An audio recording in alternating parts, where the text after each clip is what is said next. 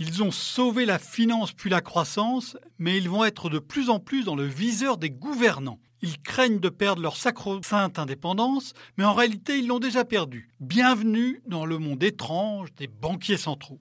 Comme souvent dans cette planète en folie, c'est Donald Trump qui a commencé. Le président de la Réserve fédérale, qu'il a nommé début 2018, Jerome Powell, a eu l'idée farfelue de relever les taux d'intérêt. C'était ce que voulait le candidat Trump, mais pas le président Trump. Comme Richard Nixon en 1972, il veut une baisse des taux d'intérêt qui favorise sa réélection. Et du coup, depuis décembre, il pourrit la vie de Powell. Si la Fed avait fait son boulot, ce qu'elle n'a pas fait, la bourse aurait fait de 5 à 10 000 points de mieux et le PIB serait bien au-dessus de 4%, a-t-il tweeté le 14 avril dernier. Du coup, le président Twittoman a tenté de nommer au Conseil des gouverneurs de la Fed des républicains purs et durs mais qui n'y connaissent rien en banque centrale. Il a par exemple songé à un ancien dirigeant d'une firme de pizza, Herman Kane, et un idéologue conservateur, Stephen Moore, qui peine à payer ses impôts et la pension de son ex-épouse. Encore plus marquant, Trump envisage de virer Powell, ce qu'il n'a sans doute pas le droit de faire. L'ambiance est un peu plus calme de ce côté-ci de l'Atlantique, sauf euh, sans doute en Italie. Mais une bagarre se prépare pour la succession de Mario Draghi, qui va quitter la présidence de la Banque Centrale Européenne à l'automne.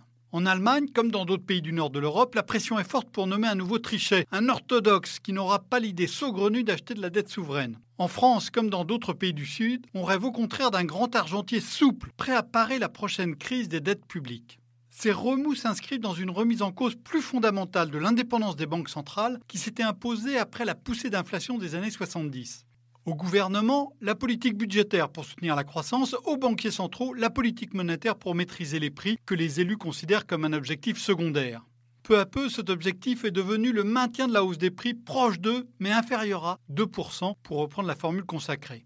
Mais avec la crise financière de 2007-2008, le paysage a brusquement changé. D'abord, l'inflation a disparu. Les banquiers centraux tentent désormais de pousser les prix vers 2% au lieu de les contenir, et en vain. Exit, au moins pour l'instant, l'arbitrage entre prix et croissance qui avait mené à l'indépendance des banques centrales. Ensuite, les grands argentiers ont récupéré malgré eux un nouvel objectif, la préservation de la stabilité financière. À la création de la zone euro, par exemple, cet objectif avait été laissé à l'échelon national. Or maintenant, le comité de supervision bancaire est un organisme européen qui est logé à la BCE.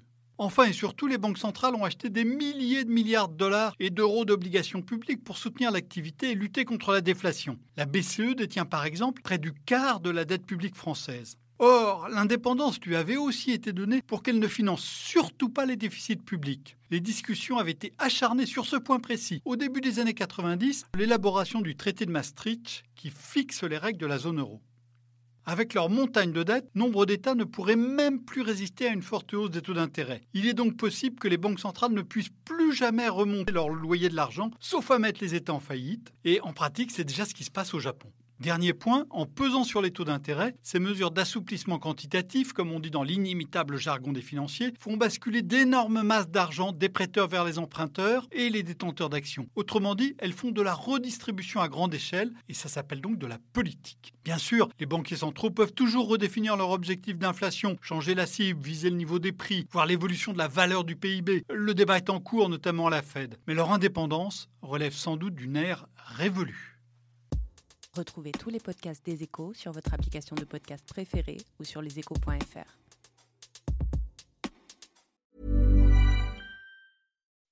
When you make decisions for your company, you look for the no-brainers. If you have a lot of mailing to do, stamps.com is the ultimate no-brainer. Use the stamps.com mobile app to mail everything you need to keep your business running with up to 89% off USPS and UPS. Make the same no-brainer decision as over 1 million other businesses with stamps.com. Use code program for a special offer. That's stamps.com, code program.